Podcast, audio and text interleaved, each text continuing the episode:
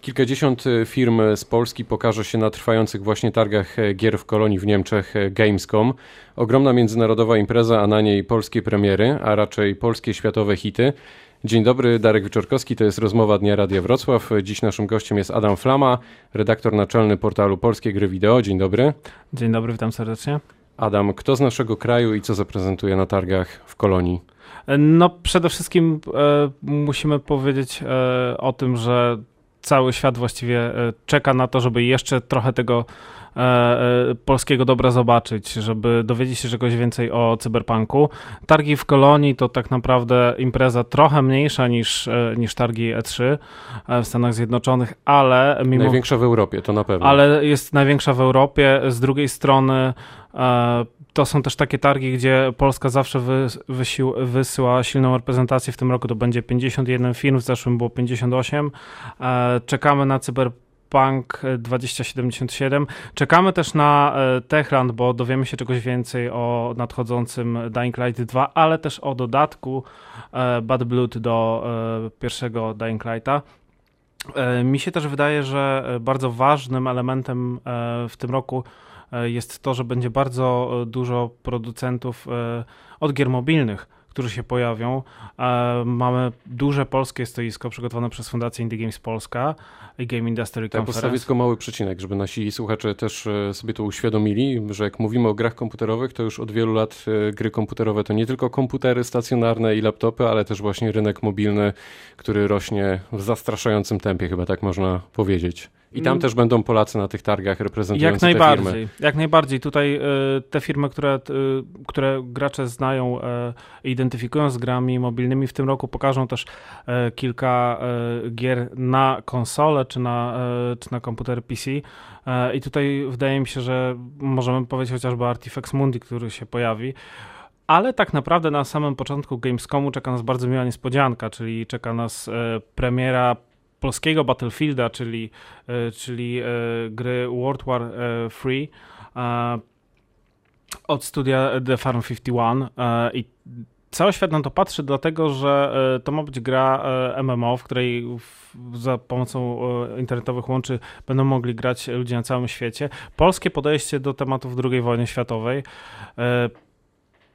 To jest bardzo ciekawe, bo na Pola, na polskich twórców patrzy się trochę y, s, jak na coś, czego nie można zdefiniować. To jest trochę jak z gruszką. Wiemy, czym ona jest, ale nie wiemy, jaki ma kształt. I z polskim game devem jest znaczy, trochę wydaje tak mi się, samo. Że co do kształtu gruszki raczej y, wszyscy, znaczy nie mamy wątpliwości, ale metafora jest ciekawa. Kontynuuj. Spróbuj zdefiniować kształt gruszki. Wiemy, że, ona, że to jest gruszka, tak? Rozpoznajemy to. I z polskim game devem jest trochę tak samo. To znaczy wszyscy wiedzą, że y, Polacy mają niesłychane zaplecze merytoryczne, że te gry są na bardzo wysokim poziomie, one mają dobrze zoptymalizowaną rozgrywkę, bardzo często w poszczególnych gatunkach innowacyjną. To pokazał chociażby Techland produkcją Dying Light.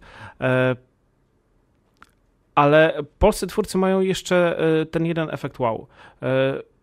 W naszym kraju nie ma tak wysoko rozwiniętej poprawności polityczno-obyczajowej dotyczącej tekstów popkultury, jak na przykład w Stanach Zjednoczonych. Dlatego fabuły mogą być dojrzalsze.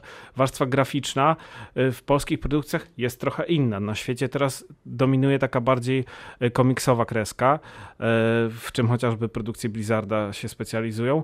Polacy tego nie łapią. Polacy próbują swój e, styl graficzny. I narzucamy, narzucamy swój styl, co jest fenomenalne, brzmi fenomenalnie. To wiemy, że czeka nas na pewno kilka premier, kilka mocnych tytułów, mhm. które się za chwilę zaprezentują za naszą zachodnią granicą. A co same targi twoim zdaniem e, e, znaczą? Jakby co to wynika dla branży i e, czy to jest tak, że po prostu jak ktoś produkuje gry, to absolutnie musi się tam pojawić, bo między innymi dzięki temu ma darmową promocję, e, zdobywa budżet, kontakty, et cetera?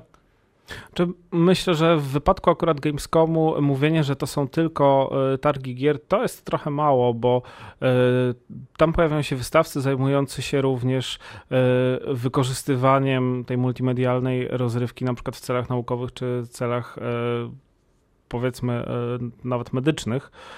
Z drugiej strony tak naprawdę to są targi, gdzie każdy może pojechać i wejść. Te bilety nie są, nie są drogie. To jest okazja też po to, żeby nawiązać bardzo, bardzo niedocenianą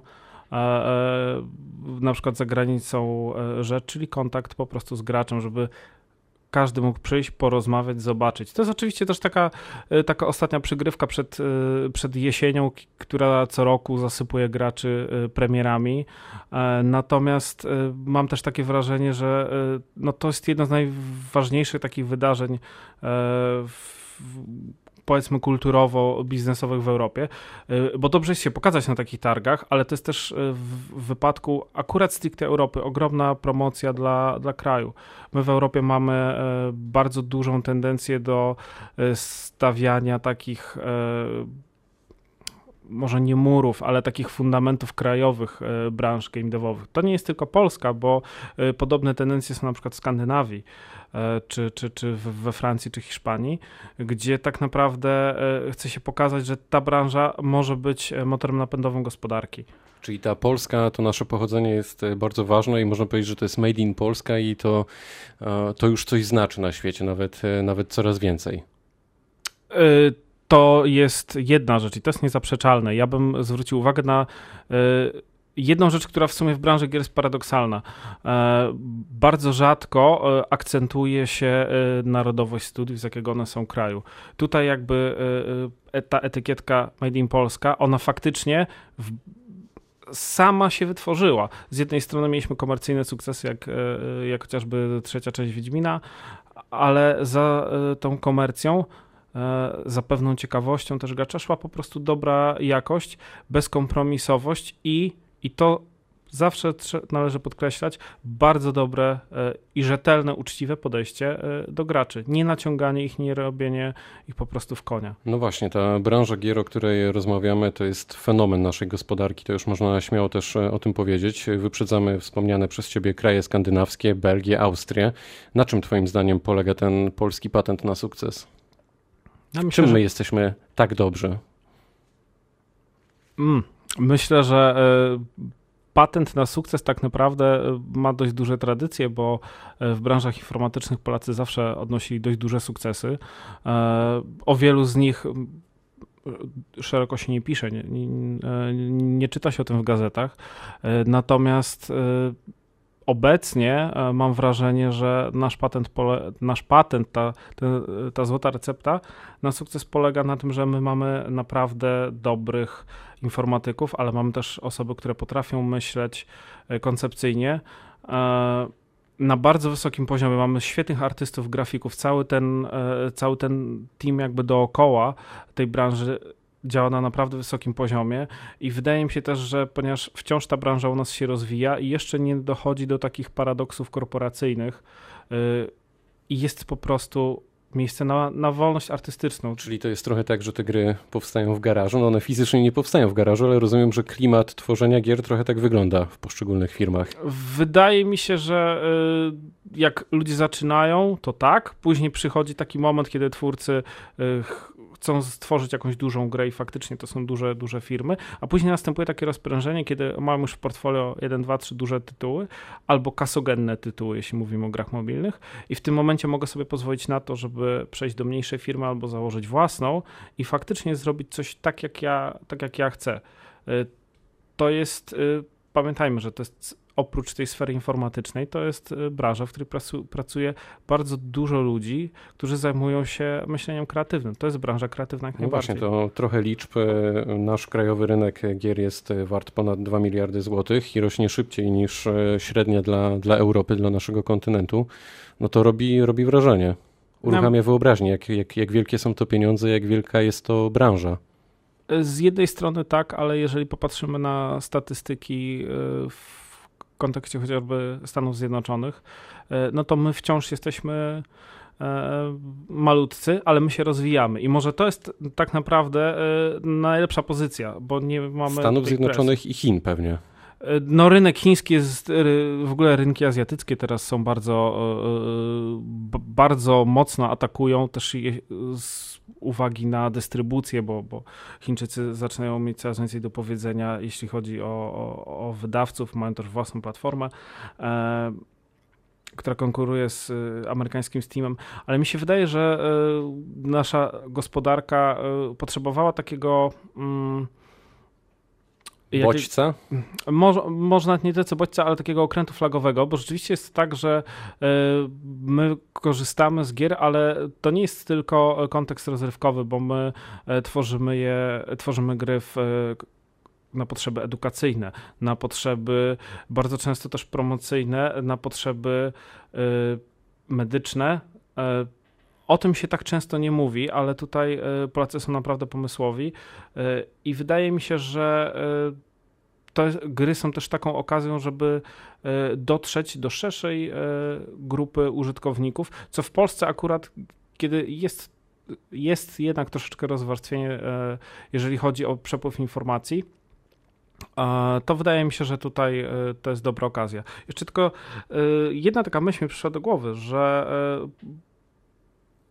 polska gospodarka jest o tyle, o tyle ciekawa, że tak naprawdę instytucje państwowe bardzo mocno chcą współpracować z twórcami gier. A czy twórcy chcą z nimi współpracować? Ja myślę, że ten model, który jest wypracowany teraz, to on jest bezpieczny i dla jednych, i dla drugich, bo rzeczywiście, no nie oszukujmy się, że coraz częściej jest tak, że rządy różnych państw w Europie chwalą się swoją branżą gier, bo to nie jest tylko kwestia Polski. Francuzi robią dokładnie to samo chociażby. Natomiast taki model współpracy, kiedy jedna strona i druga ma korzyści, ale nie wchodzą sobie w drogę, to jest sensowne. Pamiętajmy, że y, mamy taką sytuację, kiedy jedne z najbardziej rozpoznawalnych y, y, haseł związanych z Polską, tak, to jest y, to do tych y, sztandarowych typu papież Lech Wałęsa czy Robert Lewandowski dołączył Wiedźmin, tak, jak y, my mówimy o milionach ludzi na świecie. Jeżeli oni myślą o chociażby o zombie w kontekście w ogóle całej popkultury, to też myślą Polska, Techland. Tak, z tyłu głowy mają na pewno nasz kraj. Stawiając kropkę, twoim zdaniem Polacy opanowali jakiś konkretny rodzaj gier? To są symulatory, gry sportowe, czy jakby ten rynek jest no, szeroko pojęty, otwarty? Wierząc statystykom, to najwięcej do powiedzenia w naszym rynku mają gry mobilne i ja myślę, że w ogóle branża czy gier mobilnych, czy aplikacji mobilnych to jest to, w czym Polacy teraz przodują, ale nie mogę oprzeć się wrażeniu, że są takie gatunki, w których ustawiamy pewne kanony. Na przykład? Na przykład to są na pewno gry action R P G typu Wiedźmin, na pewno to są e, gry typu survival horror. Polski Layers of Fear e, pokazał, jak, drob, jak stosunkowo niedużym budżetem i dobrym zmysłem artystycznym można wiele rzeczy pokazać. I na koniec jedną rzecz pozwolę sobie podkreślić. Nie zapominajmy o tym. Jest coś, na co teraz jest bardzo duża moda. To są polscy graficy, polscy animatorzy i polscy kompozytorzy. I myślę, że to jest e, ta rzecz, która bardzo często nam umyka, ale coraz częściej ci artyści mają bardzo dużo do powiedzenia również w zachodnich studiach. I oni między innymi stoją za sukcesem gier. Powiedział Adam Flama, redaktor naczelny portalu Polskie Gry Wideo. Dziękuję. Dziękuję bardzo. To była Rozmowa Dnia. Darek Wieczorkowski. Dziękuję. Dobrego dnia.